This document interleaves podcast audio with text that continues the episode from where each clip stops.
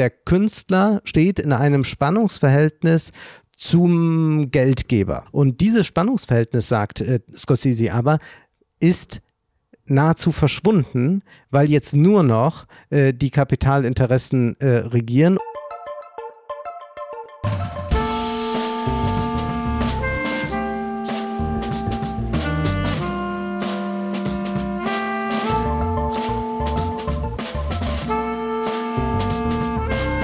Herzlich willkommen zu Jacobin Talks. Hallo Wolfgang. Hallo Matthias. Bei uns ist heute Wolfgang M. Schmidt zu Gast. Er ist Film- und Gesellschaftskritiker und ja, ihr kennt ihn von dem Podcast Wohlstand für alle, von den neuen Zwanzigern und natürlich von der Filmanalyse. Über die wollen wir heute sprechen, denn Wolfgang hat ein dickes Buch herausgegeben mit dem eigentlich einem Best-of seiner Filmanalysen, die alle auf YouTube gelaufen sind. Jetzt kann man sie hier nochmal nachlesen und das ist auch äh, ein besonderes Vergnügen, wie ich schon mal verraten darf. Ähm, ja, vorher noch eine kleine Ankündigung. Wir haben eine neue Ausgabe zur Ampel-Halbzeit. Da geht es um eine Bilanz, ja, wie verlief jetzt die Regierungszeit der Ampel bisher? Ich kann schon mal sagen, nicht gut. Die bekommt ihr bei jacobin.de slash talks. Da gibt es auch ein kleines Sonderangebot, weil da bekommt ihr die Erstausgabe von Jacobin dazu. Da hat Wolfgang auch einen Text geschrieben und zwar zu den Superhelden im Kino. Auch den kann ich sehr empfehlen. Ja, holt euch gerne die beiden Ausgaben über jacobin.de slash talks. Damit unterstützt ihr dieses Format. Lieber Wolfgang, wir sprechen über die Filmanalyse heute und jetzt ist es ja besonders, was du machst, denn du schaust nicht einfach, ja, war das jetzt ein guter Film oder ein schlechter Film, wie es so auf YouTube üblich ist und erzählst dann einfach so ein bisschen den Inhalt nach, sondern du hattest eigentlich von Anfang an immer einen gewissen Anspruch und zwar einen ideologiekritischen Anspruch. Was heißt eigentlich für dich Ideologie und wie, ja, spiegelt die sich in Filmen wider? Ich bin schon dafür, dass man von Ideologie sprechen kann, insofern, als es ein falsches Bewusstsein gibt, was immer auch impliziert, na, gibt es dann ein richtiges. Und auch das würde ich unterstreichen wollen. Ja, es gibt äh, schon richtige Positionen, die man einnehmen kann zu verschiedenen gesellschaftlichen Problemen und Fragen. Und ich würde aber auch sagen, wir finden nie eine absolute Ideologiefreiheit. Und mich hat es äh, gerade bei Filmen gereizt, die den Anschein haben, dass sie überhaupt äh, nicht ideologisch sind, äh, dort doch aufzuzeigen, wie sehr sie ideologisch durchdrängt sind. Wir über konkrete Filme kommen wir, dazu kommen wir auf jeden Fall noch und gucken uns auch an, vielleicht ein paar Analysen aus seinem Buch was mich jetzt interessiert, ich bin ja ein ja, Filmanalyse-Fan der ersten Stunde. Ich oute mich jetzt hier mal und ich habe viele deiner Analysen schon vor sehr vielen Jahren geguckt und Du warst früher auch sehr stark inspiriert von Slavoj Žižek und von der Art, wie er Filme geguckt hat. Was hat dich da fasziniert und wie geht es ein in deine Filmanalysen? Das war ein Erweckungserlebnis, als ich äh, damals seinen ersten Film sah, den er gemeinsam mit Sophie Feins gemacht hat, weil ich äh, plötzlich merkte, dass man äh, ganz anders auf Filme blicken kann und dass durch diesen anderen Blick einem auch mitunter langweilige oder sehr äh, an Kommerz ausgerichtete Filme interessant erscheinen können, wenn man eine andere Brille aufsetzt. Und deswegen war Zizek für mich äh, sehr, sehr prägend oder ist es auch noch heute, also nicht permanent. Äh, ich frage mich nicht bei jedem Film, was würde Zizek dazu sagen. Äh, da wir auch von Zizek wissen, viele Filme sieht er gar nicht, die er analysiert, das ist bei mir anders. Aber was mich interessiert hat, war, dass man also eine Gesellschaftskritik zusammenbringen kann, die dann auch fußt auf Marx und Hegel und das auch kombinieren kann, zum Beispiel mit der Psychoanalyse, das ist ja etwas, was Zizek macht, dann Lacan mit reinnehmen. Äh, bei mir ist es weniger Lacan, mehr Freud, äh, wenn ich es jetzt mal so ganz durchgehe, wie oft ich äh, wen so zitiere. Und äh, dieser Blick ist sehr wichtig, wenn man über Filme spricht, deshalb, weil wir es ja bei Filmen in der Regel mit äh, ein paar Protagonisten zu tun haben, die auch oft äh, in einem bestimmten Beziehungsverhältnis zueinander stehen. Und dann gibt es noch äh, die gesellschaftliche Ebene in Form von äh, es äh, schlägt ein Komet auf äh, die Welt äh, bald auf oder die Aliens kommen, was auch immer. Und äh, dies also dann miteinander zu verquicken, scheint mir sehr sinnvoll zu sein. Also Filme sind für dich gewissermaßen oder sind ja auch einfach Erzählungen, ja, über Menschen, über Beziehungen, über Gesellschaft, ja. Und eigentlich sind das ja die beiden Faktoren, die du dann immer analysierst und woraus du auch sozusagen die Ideologiekritik, ja, produzierst dann.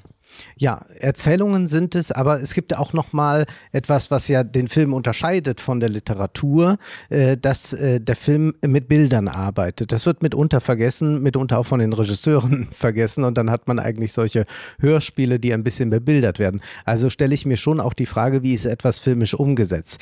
Das ist aber eine Frage, die sich nicht immer anbietet, deshalb, weil wir es zum Teil mit sehr konventioneller Standardware zu tun haben, die aber sehr populär ist. Äh, sich damit zu beschäftigen, zum Beispiel mit den Sex and the City Filmen, ähm, ist interessant nicht aus der rein filmischen Perspektive, also da über Kameraarbeit oder so zu reden, führt nicht so weit wie beispielsweise bei Kubrick. Und deshalb muss man schauen, was wird also zum Beispiel mit diesen Bildern repräsentiert? Äh, welcher Lifestyle ist das? Oder äh, Shades of Grey äh, kann man als reine Erzählung äh, interpretieren, lesen. Es ist ja auch ein Roman, auf dem all das aufbaut. Aber ich äh, finde auch da nochmal interessant, wie äh, das filmisch umgesetzt ist dann, also wie diese luxuriöse Welt als begehrenswert ausgestellt wird, äh, wie man versucht, äh, transgressiv zu sein, aber dann doch eigentlich mir nur erotische Bilder liefert, die ich alle schon hundertmal gesehen habe in äh, Werbungen für Erotikshops. Und äh, das ist dann ganz interessant, wenn man also auch sieht, dass die Versprechen, die der Film eigentlich macht und die schon im Trailer abgegeben gegeben werden, dann nicht eingehalten werden.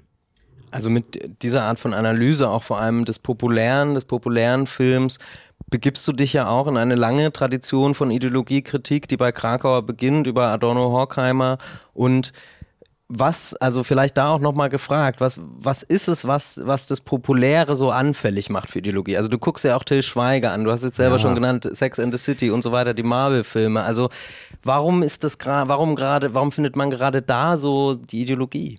Der Film ist immer noch eine Massenkunst. Zwar ist jetzt äh, das Videospiel wichtiger ökonomisch geworden, aber der Film ist immer noch sehr, sehr äh, entscheidend äh, in der Ideologieproduktion. Es wird äh, viel weniger gelesen als früher und äh, dort hat man es ja auch mit in der Regel einzelnen Autoren zu tun, also einer sehr starken Subjektivität. Die kann man auch ideologiekritisch dann äh, versuchen einzubetten. Aber beim äh, populären Film ist es so, dass da ganz viele mitarbeiten, mehrere Drehbuchautoren, Regisseure, Produzenten. Es äh, gibt Erhebungen, wie reagiert das Publikum auf etwas. Daraufhin schneidet man den Film nochmal um. Und deshalb sind Filme gewisser, gewisserweise soziologische Studien auch, ohne dass sie es sein wollen. Und das ist für mich das äh, wirklich Entscheidende. Und deswegen äh, ist es für mich so wichtig, äh, jede Woche zwei, dreimal ins Kino zu gehen, um am Puls der Zeit auch zu bleiben, also um zu wissen, was jetzt gerade passiert. Es ist ein bisschen traurig, dass der Film nicht mehr so bedeutend ist, dass er die Trends setzt, sondern oft ist es heute so, dass es einen Trend gibt. Äh, ein äh, Franchise ist schon etabliert äh, im Videospielsektor oder denken wir an die Puppen, an Barbie und dann kommt irgendwann ein Film dazu. Aber dennoch hat der Film dann in dieser Verdichtung auf 90 Minuten, 120 Minuten etwas, das äh, sich sehr anbietet zu analysieren. Und es ist noch etwas, was wirklich alle erreicht. Das war auch, als ich angefangen habe, für mich äh, so wichtig, das auf YouTube zu machen. Erstmal hatte ich keine anderen Vertriebskanäle. Äh, heute kann ich sagen, Gott sei Dank. Also ich weiß gar nicht, wie das gelaufen wäre, wenn ich jetzt äh, das dem Fernsehen angeboten hätte und die hätten tatsächlich Ja gesagt. Denn ich habe das auch dort an einem Ort gemacht, wo das Publikum dieser Filme ist. Und es ist immer noch so, dass wenn man über Filme spricht, man äh, sich irgendwo, wo man sich so auffällt, sich mit Leuten unterhält, sich meistens darüber gut unterhalten kann, weil sie auch den Film gesehen haben. Äh, bei Romanen ist das schon schwieriger. Da muss man schon eher in gewisse Kreise gehen, wo das dann auch da ist. Beim Theater ist die Nische noch viel kleiner. Und deswegen ist für mich äh, der Film nach wie vor äh, höchst relevant. Jetzt gibt es bei Adorno und Horkheimer im berühmten Kulturindustrie-Kapitel, was für dich ja auch immer eine Rolle spielt, ähm, gibt es ja den Satz, äh, Kulturindustrie schlägt alles mit Ähnlichkeit, ja. Und wenn man jetzt äh, auf den heutigen Film guckt, auf die heutige Kulturindustrie, könnte man ja sagen, naja, das auf den ersten Blick hat sich das nicht verändert. Also es gibt ja die populäre Diagnose, ja, wir leben in der Gesellschaft der Singularitäten, alles wird immer kann noch mehr besonders und so weiter, aber du hältst trotzdem ein Stück weit auch an der also an der Kulturindustrie-These fest. Also würdest du sagen, dass sich trotz allem eine gewisse Homogenität weiterhin finden lässt? Auf jeden Fall. Wir haben ganz gewiss eine starke Ausdifferenzierung und äh, diese ist auch zum Beispiel deshalb gegeben, weil wir diese äh, Streaming Services haben, die so funktionieren, dass ganz viel angeboten wird, das gleichzeitig da sein kann. Äh, wir haben es ja beim Kino mit einem linearen Ort zu tun. Also der Film, der um 20 Uhr gezeigt wird, äh, versperrt allen anderen Filmen den Zugang zu diesem Timeslot. Das ist bei Netflix nicht der Fall. Dort können alle parallel irgendetwas anderes gucken und Netflix ist das in dem Sinne sogar egal. Die brauchen nicht den einen großen Hit, sondern die müssen verschiedene Nischen bedienen bedienen und müssen auch äh, dann für diese Nische produzieren und hoffen, dass sie Abonnenten bleiben oder werden. Und dennoch haben wir eine gewisse Homogenität. Es gibt selbstverständlich, wenn man jetzt sich die gesamte Filmlandschaft ansehen würde, äh, weltweit, unglaublich viel, was nicht äh, gefasst werden kann mit der äh, These aus der Kulturindustrie von Horkheimer und Adorno. Aber wir haben auch nach wie vor äh, populäre Erzählweisen, Ästhetiken, Narrative könnte man ruhig auch sagen, die immer, immer wieder ins Kino gebracht werden, auf den Streaming-Plattformen erscheinen und dort ein Massenpublikum ansprechen und erreichen. Und wenn man sich sogar Blockbuster ansieht, beispielsweise aus Indien oder China, dann wird man dort kulturelle Unterschiede finden, ein paar andere Bildtraditionen. Aber wenn man sich wirklich das ganz Populäre ansieht, kommt man doch sehr häufig darauf hinaus, äh, dass man sieht, ach Moment, da geht es eigentlich auch jetzt nur darum, dass äh, Mann und Frau sich finden und am Ende glücklich eine Familie gründen. Man ist erstaunt. Also haben äh, Horkheimer und Adorno recht. Oder auch gewisse Ästhetiken, gewisse One-Liner, die äh, ständig wiederholt werden. Wir haben also sehr viel, was sehr homogen ist und wir können das ja auch ähm, im äh, gesamten kulturindustriellen Spektrum sehen. Ja, äh, heute ist es äh, ganz leicht, ein eigenes Album rauszubringen, es hochzuladen äh, bei äh, Spotify und zu schauen, was passiert. Aber wir haben auch das Phänomen, äh, dass die Künstler, die erfolgreich sind, dann auch komischerweise in allen Ländern unglaublich erfolgreich sind. Drake oder Taylor Swift und ähnliche Ähnliches können wir auch beim Film beobachten. Also die Massenkultur ist keineswegs passé, könnte man sagen. Und jetzt gibt es in deinem Buch eine sehr schöne Analyse, nämlich die heißt Scorsese versus Marvel, ja. Und das bringt es eigentlich sehr auf den Punkt, worüber wir gerade geredet haben. Du hast selbstverständlich auch eine Filmanalyse gemacht. Jetzt frage ich erstmal, ja, was war denn der Anlass für diese Analyse? Es gab ja da einen Text von Scorsese. Ja, Scorsese hatte sich ja immer wieder auch schon vorher in Interviews geäußert, dass er ja nicht äh, so der große Marvel-Fan ist, um es einmal vorsichtig auszudrücken. Und er hat das dann auch nochmal in einem längeren Essay dargelegt. Und Scorsese kommt aus einer Zeit, in der Hollywood in einer tiefen Krise war, das äh, Studiosystem eigentlich zerbrochen war und man äh, nur noch eine Chance hatte. Wir müssen müssen jetzt mal die Jungen ranlassen und die können ruhig mal rausgehen mit der Kamera. Man denke beispielsweise an Mean Streets. Äh, die können ruhig mal ganz andere Geschichten erzählen. Äh, Schroffer können uns Figuren nahebringen, die wir eigentlich abstoßend oder sehr nervig finden. Also alles, was man so nicht machen sollte, wenn man Publikum befragt, ja, das äh, machen die dann im New Hollywood Kino der 70er Jahre. Und Scorsese hat es geschafft, äh, ein solch moderner Klassiker zu werden, dass er dann nicht nur ein großes Publikum hatte, sondern auch immer wieder Produzenten gefunden haben, die bereit waren, äh, seine Vision umzusetzen bzw. dafür Geld zu geben. Und trotzdem hat Scorsese ja nicht einfach nur Kunstkino gemacht, sondern Kino, das kommerziell sehr erfolgreich war und auch kommerziell erfolgreich sein sollte. Und er hat sehr darunter gelitten, wenn Filme äh, nicht erfolgreich waren, wie zum Beispiel äh, sein Film New York, New York, ähm, der wunderbar ist, aber er war nicht sehr erfolgreich. Und was sich hier aufzeigt, war, also der Künstler steht in einem Spannungsverhältnis zum Geldgeber. Und das kennen wir aus äh, der Geschichte nicht nur des Kapitalismus, sondern auch des Feudalismus, äh, wo auch äh, Mozart oder Beethoven äh, um irgendwelche Honorare gerungen haben und gehofft haben, äh, wenn sie die Auftragskomposition annehmen, dass sie dennoch gewisse Freiheiten haben. Und dieses Spannungsverhältnis, sagt äh, Scorsese aber, ist nahezu verschwunden, weil jetzt nur noch äh, die Kapitalinteressen äh, regieren und man eigentlich die Regisseure nicht mehr als Talente haben möchte, die mit einer eigenen Handschrift kommen, sondern sie sollen vielmehr Erfüllungsgehilfen sein in äh, der äh, Idee, wir setzen Geld ein und wollen mehr Geld raushaben. Und das äh, Spannungsverhältnis aufzuzeigen, halte ich für sehr richtig. Und wir sehen ja auch dann, äh, und das ist das Schöne wieder auch äh, an den, den Kontingenzen, die die, die äh, Kulturindustrie produziert, dass wenn man alle Daten erhoben hat, äh, wenn man äh, genau äh, festgelegt hat, vertraglich eigentlich den Regisseur angekettet hat, was er tun soll, dann kommt er nicht unbedingt ein erfolgreicher Film bei raus, sondern es funktioniert dann vielleicht auch gar nicht.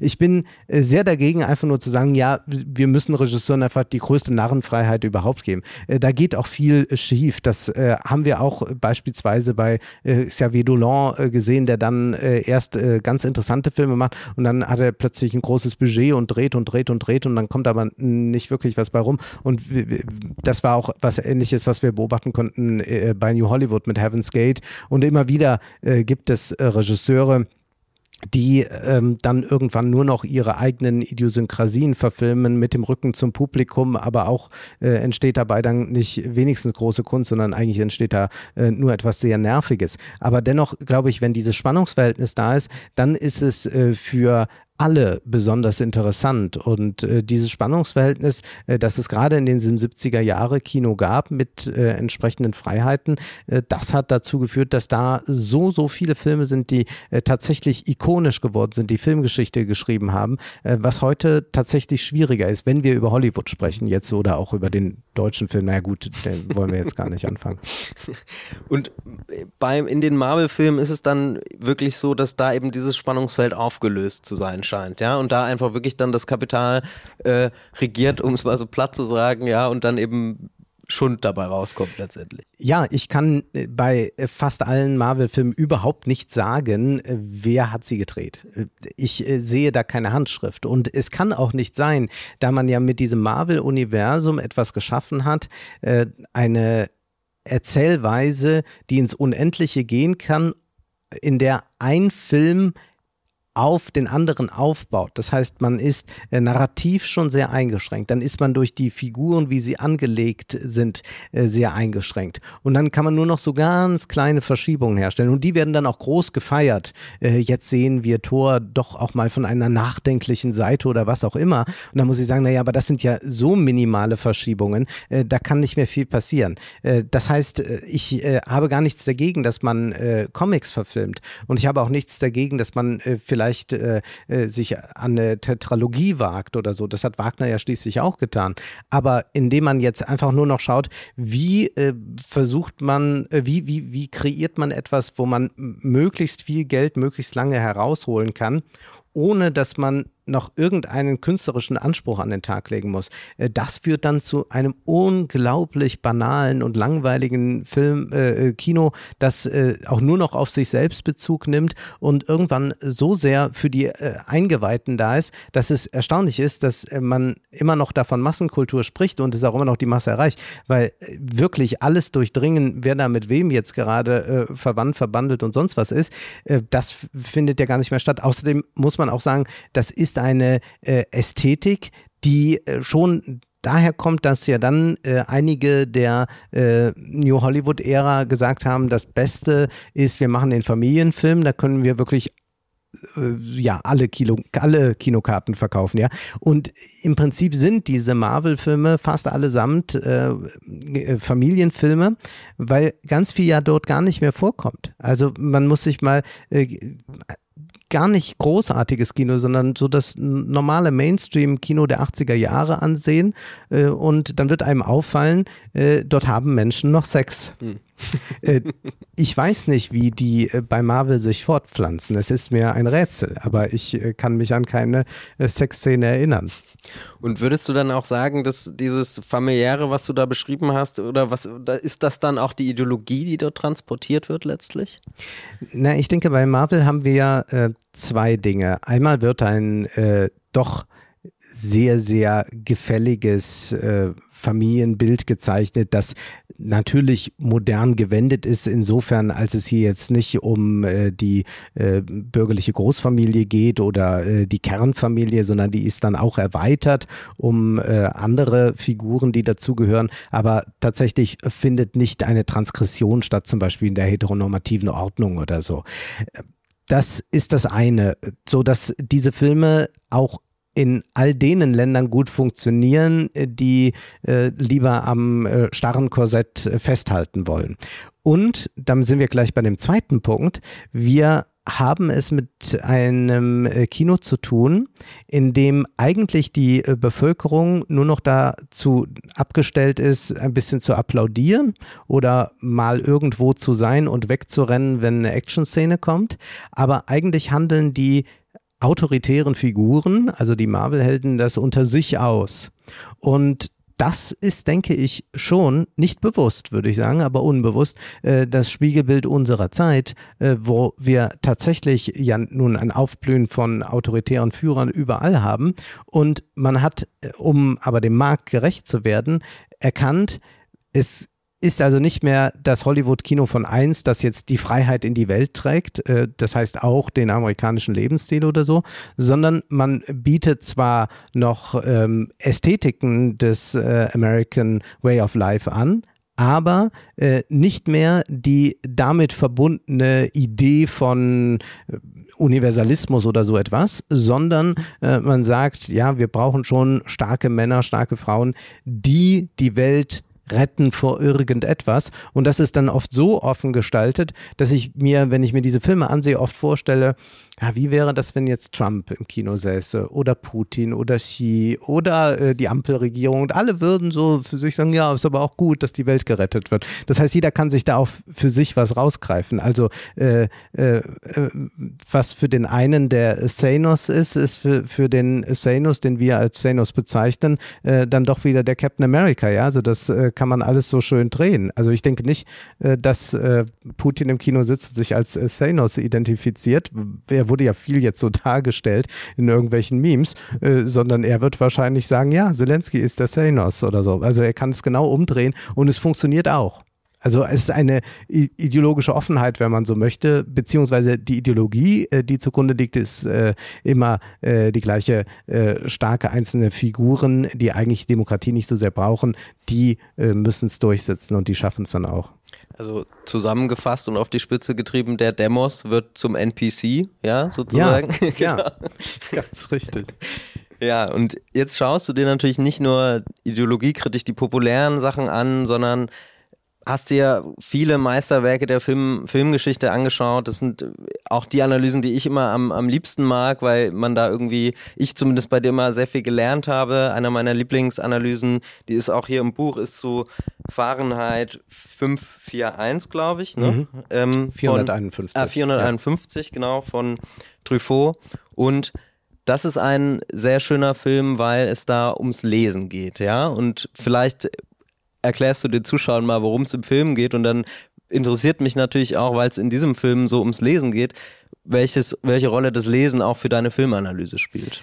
In dem Film geht es darum, dass man eine Dystopie geschaffen hat, eigentlich natürlich die perfekte Welt, wie man äh, glaubt, aber es ist dann eine Dystopie, wie wir erkennen, in der äh, das Bücherlesen verfolgt wird, in der es äh, Bildschirme überall gibt, die zu uns sprechen, die uns auch ermahnen, dass wir dabei bleiben. Und äh, es gibt dann so einen Sondertrupp, der immer aufpasst, wenn irgendwo Bücher sind, dann muss eingegriffen werden. Und äh, das endet dann in so einer ganzen Abgeschiedenheit, dass dort sich die letzten Leser so zu einer Kommune versammelt haben. Und ich äh, denke, dass äh, dieser Kulturpessimismus, der sich ausdrückt in diesem Werk, durchaus angebracht ist. Ähm, deshalb, weil ich äh, doch sehe, dass das äh, Lesen, also das wirklich intensive Auseinandersetzen mit einem Text, der erstmal so als Monolith vor einem steht, ähm, etwas ist, was als Kulturtechnik immer mehr verlernt wird und stattdessen regiert eine Bilderwelt, die aber nicht mehr Sinn produziert, sondern die einen äh, zuspachtelt äh, mit äh, immer neuen Affekten. Und so ist es auch im Übrigen bei äh, dem Mainstream-Kino, äh, wenn wir jetzt auch von äh, Marvel, DC reden, aber auch von vielen anderen Blockbustern, äh, dann sehen wir, äh, dass wir eigentlich, wenn wir das Kino verlassen haben, schon nicht mehr in der Lage sind, auch nur die Handlung annähernd äh, nachzuvollziehen, sondern wir sind nur gereizt worden. Also ganz ehrlich, wie das auch stattfindet äh, auf TikTok oder Instagram. Und deshalb glaube ich, ist das Lesen, also dieses äh, Vertiefen, etwas äh, so Wichtiges, weil das erst einen äh, zum tatsächlichen Denken bringt. Und ich könnte diese ganzen Analysen überhaupt nicht äh, bewerkstelligen ohne äh, die Lektüre im Hintergrund. Also ich äh, zitiere jetzt auch äh, relativ viel, also fast in jeder Analyse äh, zitiere ich ein oder zwei Werke, aber auch davon abgesehen äh, glaube ich, dass mein Sehen sehr stark geprägt ist durch das Lesen. Mhm. Und das diese Anregungen, also die ganzen Werke, die du zitierst, das ist auch das Schöne hier beim Lesen oder beim Schauen der Analysen. Also man bekommt immer doch nochmal eine Lektüreempfehlung von Theoriewerken. Ne? Das äh, war auch immer gut für mich beim, beim Lesen und Schauen. Und ähm, jetzt spielt die Literatur für dich ja auch insofern eine Rolle, als du mal Literaturwissenschaft studiert hast und auch ein Kritiker, nämlich Marcel Reich-Ranitzky, der ist für dich ja auch ein Vorbild. So, was hast du ihm denn von ihm abgeschaut? Ich, ich habe mir von ihm gar nicht so viel inhaltlich abgeschaut, da unsere äh, Literaturbegriffe wahrscheinlich ziemlich weit auseinandergehen, bis auf ein paar Dinge, auf die man sich äh, sehr leicht einigen kann, wie Thomas Mann ist gut oder so etwas. Aber was mich bei äh, Reich Ranitzky so fasziniert hat, war, dass er es verstand äh, zu unterhalten. Und ich bin äh, da nicht so sehr der Adonianer, Adonianer oder wie man es nennen möchte, dass ich äh, Unterhaltung generell als etwas Schlechtes äh, ansehe. Nein, nein, also man kann schon auch gerade über äh, geistreiches, intellektuelles äh, in einer unterhaltsamen Form sprechen, nicht in der Weise, dass man die ganze Zeit versucht, lustig zu sein. Ja, das ist äh, grauenhaft auch für das Publikum. Aber dass man schon sagt, es geht um etwas und weil es um etwas geht, muss man es auch so artikulieren und das hält auch Menschen äh, im Bann. Und das ist etwas, was äh, Reich Ranitzky konnte. Ich habe ihn äh, ja mal live erlebt, äh, noch bei der Frankfurter Buchmesse. Es war äh, kurios, es war ein Riesensaal. Ich denke, so 600 Leute. Er hat seinen Literaturkanon vorgestellt. Er kam rein. Äh, äh, grüßte die Menge äh, wie ein König. Äh, alle standen auf. Und es war aber dann für mich so interessant zu sehen, es ging um diesen Literaturkanon und dann war Karasek da und Volker Hage. Und man hat aber sofort gemerkt, ja, die wollen jetzt so Literaturgespräch mit dem führen. Und er will das auch. Aber er weiß auch sehr genau, wann das Publikum sich anfängt zu langweilen. Er hat dann ungeheures Gespür für gehabt und äh, äh, fängt äh, dann sofort an und, äh, und, und sagt dann, aber über Frauenliteratur müssen wir schon noch reden, mein Lieber. Und sofort sind alle gebannt, oh Gott, was wird er sagen? Und das war äh, für mich äh, sehr interessant zu sehen, also wie, wie, wie gut er das verstanden hat, also wie man auch eine Dramaturgie aufbaut und äh, was ich vor allem bei ihm bewundere, war äh, bei allem Humor, den er hatte, diese Ernsthaftigkeit. Wenn man eine Ausgabe des literarischen Quartetts sich ansieht, auch heute noch und hat die Bücher alle nicht gelesen, dann hat man immer noch den Eindruck, es scheint kein wichtigeres Thema auf der Welt zu geben, äh, als die Frage, ist der neue Roman von äh, Philip Ross gut oder schlecht? Und das finde ich sehr, sehr gut. Und das ist so ein Ton, der ist äh, lange ganz verloren gegangen gewesen und jetzt äh, kommt er vielleicht ein bisschen äh, wieder, weil auch äh, einige Leute erkennen, ja, wenn man für etwas Partei ergreifen will, wenn man das Lesen und das Filme sehen äh, stark machen will, äh, dann muss man auch selbst Leidenschaft mit reinbringen und kann nicht sagen, so, naja, kann man dies, kann man das sagen. Mhm. Das ist ja vielleicht auch was, was man sowohl in der Literatur als auch in der Filmkritik dann in den letzten zehn Jahrzehnten so beobachten konnte, dass man eigentlich diese diese Mut, zu, zu, Mut zur Haltung, Mut zur These, ja, dass man das eben, was eben Leute wie Reich Ranitzky noch hatten, was du dir auch angeeignet hast, also man geht bei dir aus einer Filmanalyse nie raus und denkt, ja, weiß man jetzt auch nicht, sondern du machst, also man kann, ich war auch oft anderer Meinung als ja. du, aber auch das ist Was? ja produktiv. Gibt's doch nicht. ja, aber auch das hast du ja zurückgebracht. Ja? Also diese Haltung, wie wichtig ist das für dich? Ja, ganz entscheidend. Ich will wissen, was jemand über den Film denkt und nicht, was man vielleicht eventuell denken könnte, aber es ist auch eigentlich ganz anders. Und dann wird immer gesagt, das ist so ein autoritärer Gestus. Nein, es ist eine Person, die diese mitunter dann vielleicht sogar überspitzte These formuliert. Und dann ist es ja an einem aufgeklärten Publikum, dem zu widersprechen oder diese These zu relativieren oder sich eine zweite These anzuhören und äh, dann äh, zu schauen, äh, wem traut man eher. Es geht ja auch nicht darum, dass man guruhaft einfach verehrt wird, sondern es geht darum, dass man sich Gedanken macht und erst wenn man dann auch auf eine These kommt, dann hat man es sich selbst klar gemacht. Es ist ja leicht jetzt zu sagen, es ist sowohl als auch und das wird dann heute ja sehr prämiert, wenn man, wenn man sich immer so unentschieden gibt ich bin ganz dafür, dass man sich entscheidet. Nicht leichtfertig. Also man kann nicht einfach sagen, ja, der Film taugt nichts und das war's. Man muss sich schon genau überlegen, warum der Film nichts taugt. Äh, man ist das äh, äh, nicht so sehr den Verantwortlichen des Films schuldig. In Hollywood wird sich kaum einer dafür interessieren, was ich sage. Aber dem Publikum gegenüber ist man schuldig. Und dann muss man sich sehr lange prüfen und auch fragen, warum gefällt mir etwas nicht oder warum gefällt mir etwas. Und das ist gar nicht so leicht. Also man darf sich auch nicht zu sehr von seinen Intuitionen treiben treiben lassen oder von der Tagesform am Ende sogar. Ja, ich meine, also wir hatten hier neulich äh, Alexandra Schauer zu Gast, die Soziologin, und sie hat nochmal bekräftigt, inwiefern eigentlich auch das politische Urteilen, also das Urteilen über Gesellschaft, ganz ursprünglich aus der ästhetischen, aus der Geschmacksdiskussion bei Kant kommt. Ja, und das ist eigentlich was Interessantes, was man, du hast ja mit der Filmanalyse angefangen und hast da eben geurteilt über Kulturprodukte, bist aber jetzt auch, ja, Gesellschaftskritiker warst du immer schon, aber machst das jetzt auch in, in Podcasts über Wirtschaft und ähm, über Politik. Also ich glaube, das ist wirklich was Interessantes, ne? Also, dass man diese, diese Gleichursprünglichkeit von ästhetischem Urteil und eben auch politische, politische Urteilskraft hat. Ja, weißt du, was mein Lieblingstext von Schiller ist? Kein Drama, sondern äh, Briefe zur ästhetischen Erziehung des Menschen. Und da geht es ja genau darum. Das sind ja auch äh, Briefe, die entstanden sind aus Schillers äh, Kant-Rezeption. Da geht es genau äh, darum, äh, dass man also die äh, Ästhetik eigentlich braucht zur, Ästhe zur Erziehung des Menschen, dass dort der Mensch frei werden kann. Und dann eigentlich, bei Schiller geht es dann so weit, stellen sich dann erst die politischen Fragen oder beziehungsweise können sie dann gelöst werden. So weit würde ich vielleicht nicht in, in allen Punkten gehen. Wir können jetzt nicht sagen, geht erstmal ins Streichquartett und dann, und dann Gewerkschaft oder so, sondern man kann es auch, glaube ich, gleichzeitig machen. Aber diese Gleichzeitigkeit scheint mir wichtig. Auch deshalb, weil die Kunst uns immer aufzeigt, dass es noch mehr gibt oder dass wir mehr erwarten könnten. Äh, das ist etwas, äh, was äh, generell in der Kunst liegt, ob man jetzt einen dystopischen oder utopischen Roman liest, was auch immer.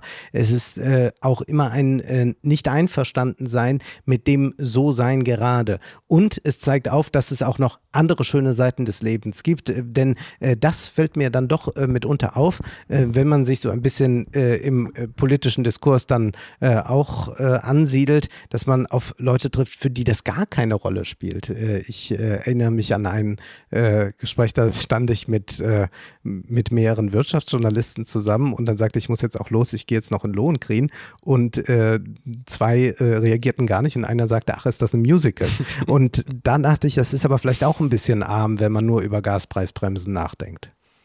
Ja, also mir, ich, mir sprichst du da aus der Seele. Ich könnte mich auch nicht nur mit Politik beschäftigen, weil natürlich ist, ist die Kunst dann doch auch ja ein Raum, wo man ja auch nochmal freier über Dinge nachdenken kann, wo man ganz anders auch affektmäßig berührt wird und so weiter. Ne? Aber lass uns vielleicht noch zum, zum Abschluss über, über die Zukunft des Kinos sprechen, weil auch das ist, ist was, worüber du viel nachdenkst. Wir hatten es gerade auch schon mal geschnitten. Wir haben jetzt in Hollywood gerade eigentlich den größten Streik in der Geschichte erlebt, einen Doppelstreik von Drehbuchautoren und Schauspielerinnen.